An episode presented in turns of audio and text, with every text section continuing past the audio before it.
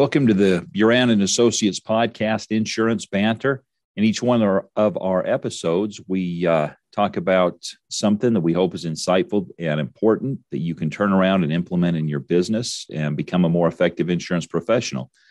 And we're going to jump right into the discussion today with our esteemed guest, Art Bettencourt. So, Art, thanks for joining Chris and I this morning. Absolutely. Thanks for having me. I'm excited to have a conversation with you guys today. Great. And Chris, thanks for being here again. Always good to have you. Thanks. There are a couple of people out there today that may not feel that way, but I hope everyone else does. Yes. Well, and today we're going to be talking about finding talent in the insurance industry and just more talent in general, I guess. And it seems like no matter who you talk to and you say, what are you working on in an agency, that number one thing is, talent. The topic is all over the place. The talent doesn't seem to be. So, I guess I'll start off with that question is what are some of the ways that you go about finding that talent? And I know, Art, you do that for a living. So. Yeah. So I founded A Bettencourt in 2015, and we specialize in helping organizations find and select great talent. We're based here in Grand Rapids, but have clients in about 40 states, and about 25 employees currently. We have a fairly unique process, but when you think about finding talent, there's a couple of concepts that are important to understand, and that's active and passive, right? And if you look at kind of a table or a matrix, there's active candidates and passive candidates, and then active recruiting and passive recruiting. And as an organization, it's important to, as you're building a talent plan, to think about all of those quadrants and say, okay, how do I do active recruiter and active search for passive candidates? How do I do active search for active candidates, so people looking for a job? And then there's the passive part, passive search, passive candidates. That basically means you're doing nothing. But you're just hoping the right person is going to be walking in the door, right? But passive search, active candidates is more like job posting, right? You're not going out and finding them where they're at, but you are putting some jobs out and then hoping the right people apply. And really, you really want to look at all of the quadrants if you need to attract a lot of talent to your organization. But especially in the insurance industry with specialized roles, account managers, producers, a lot of those people aren't actually out looking for jobs. The people that are qualified, as you guys are aware, there's a talent gap in the insurance industry. More people are retiring, more people are getting out of the business. Not enough people are coming into the business. And so where you really have to focus for a lot of these roles is the active search piece.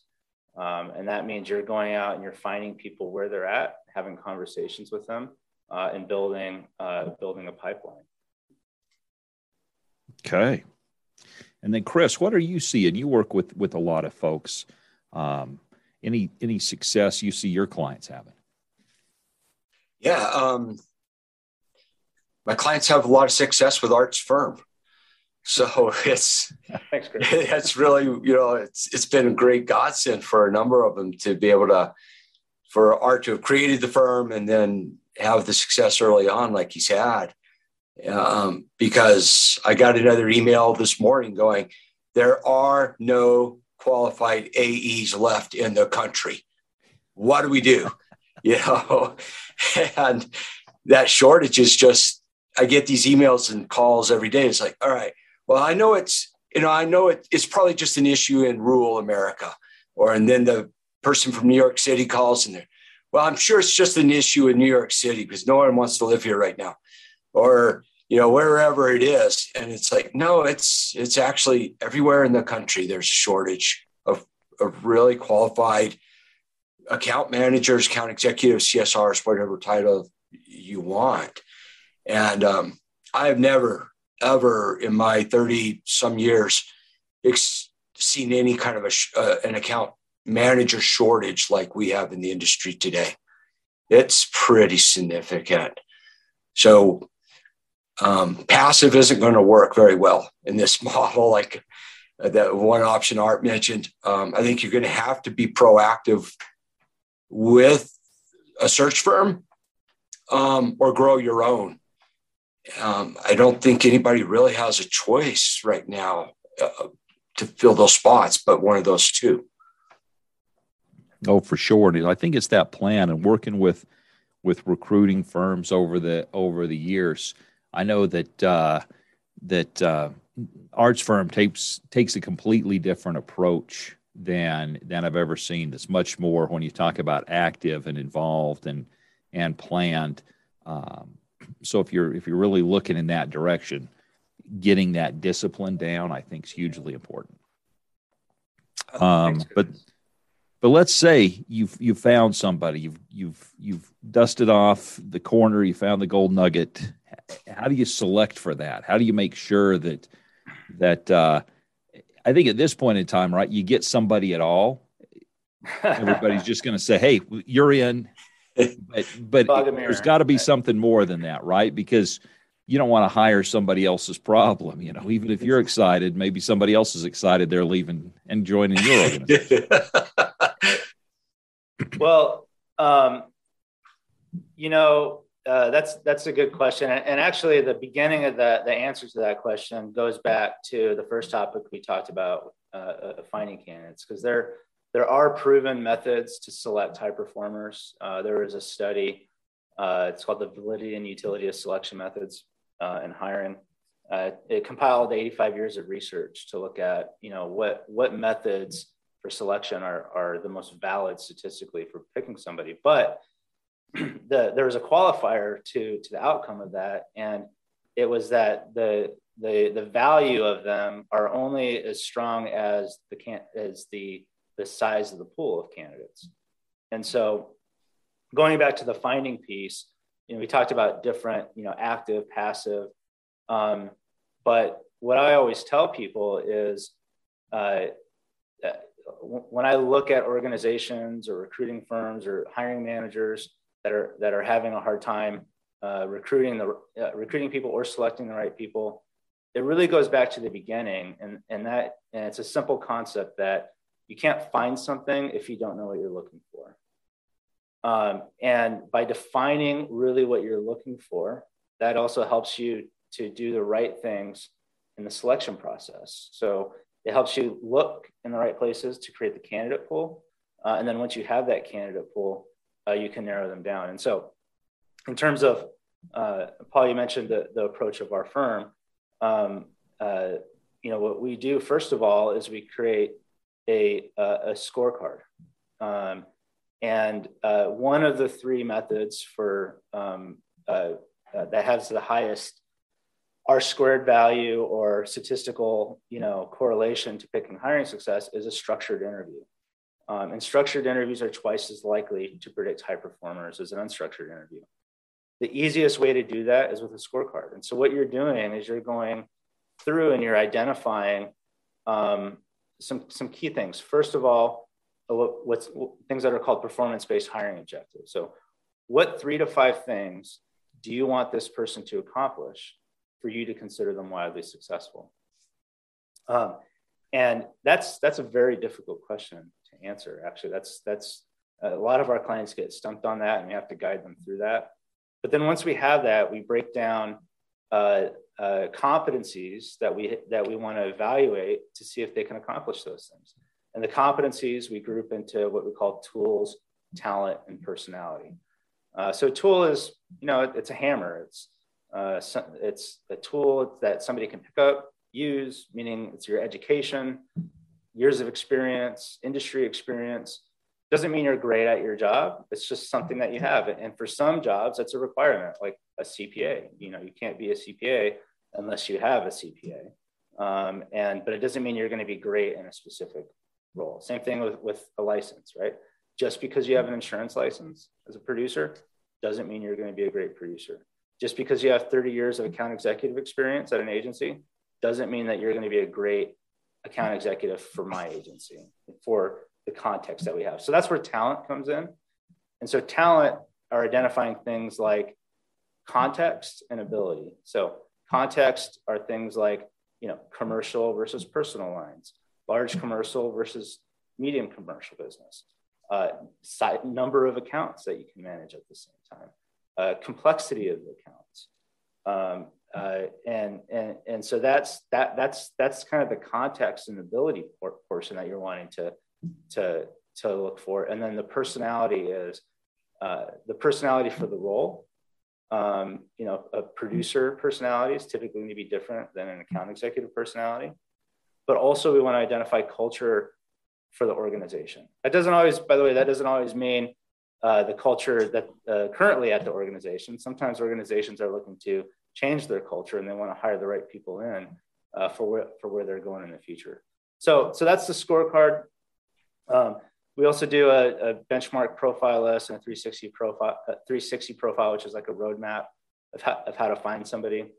The other two things that are important, that are statistically the most likely to predict a high performer and through a selection process, are the a work sample test. So actually seeing them do the job.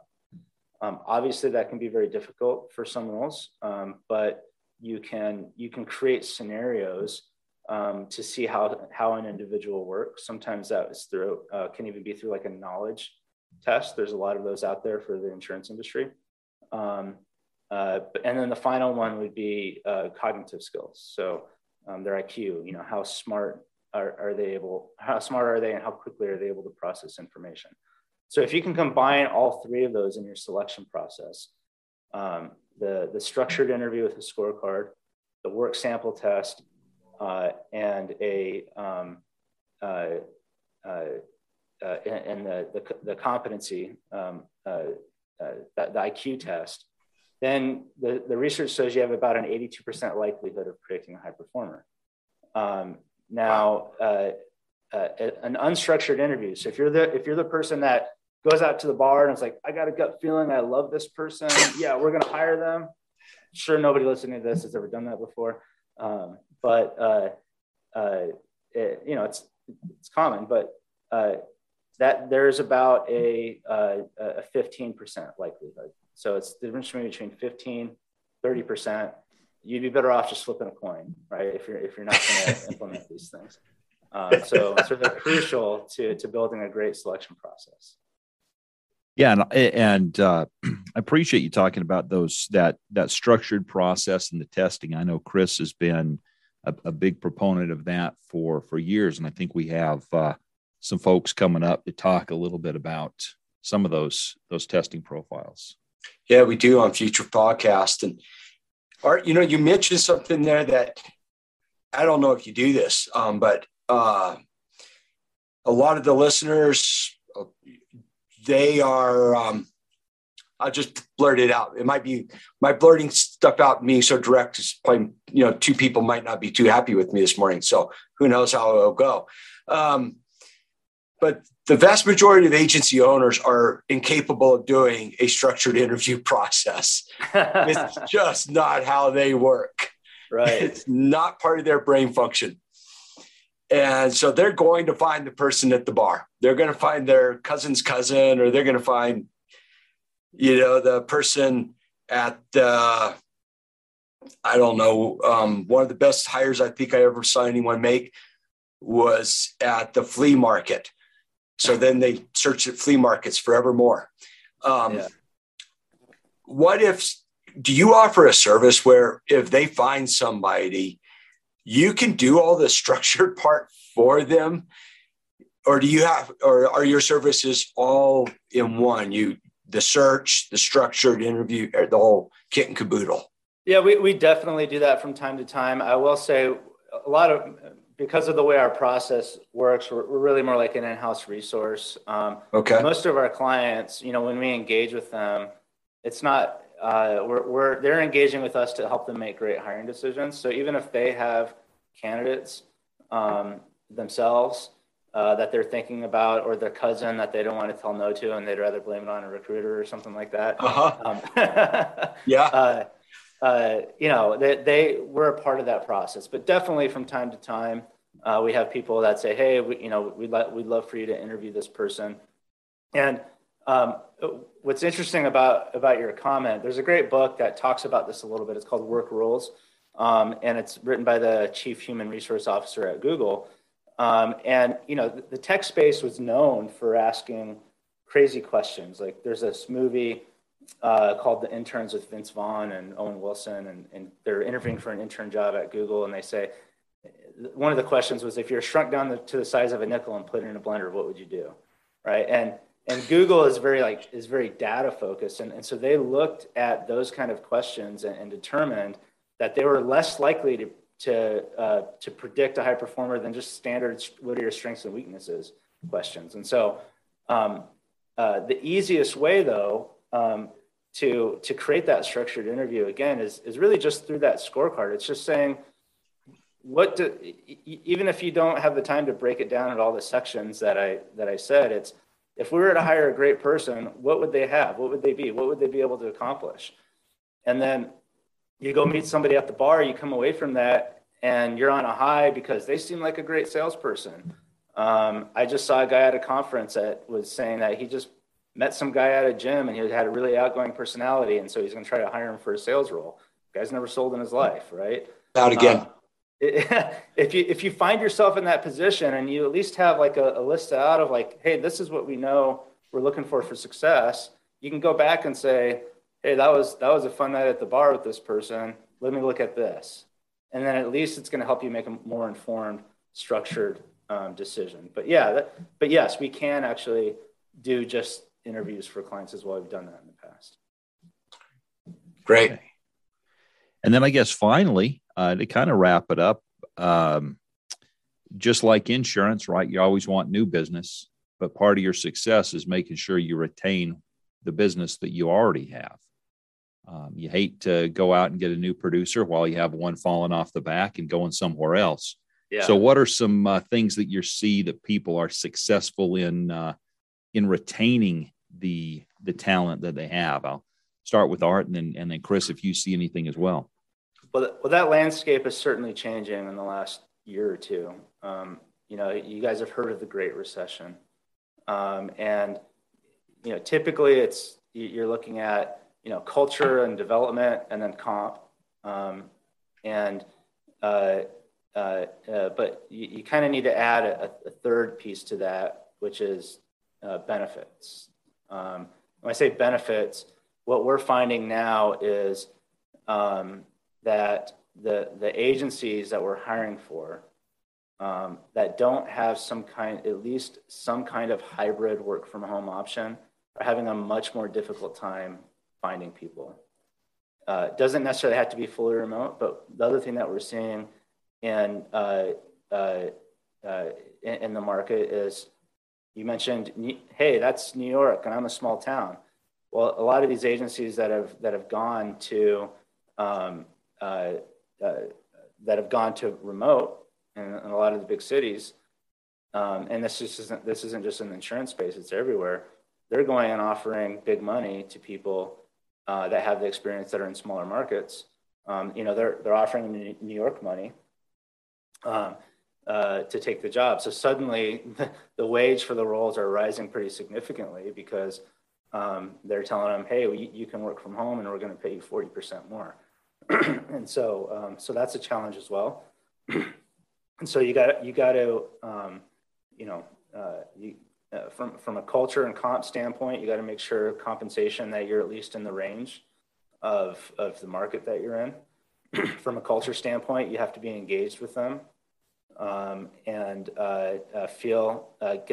make sure that they're on board with your mission and vision of your organization, and they feel like they're a contributor to that, so that maybe if somebody big comes knocking on the door, that they have that intrinsic value of, hey, I feel like I'm a part of something that's not worth it for me to move from here. So,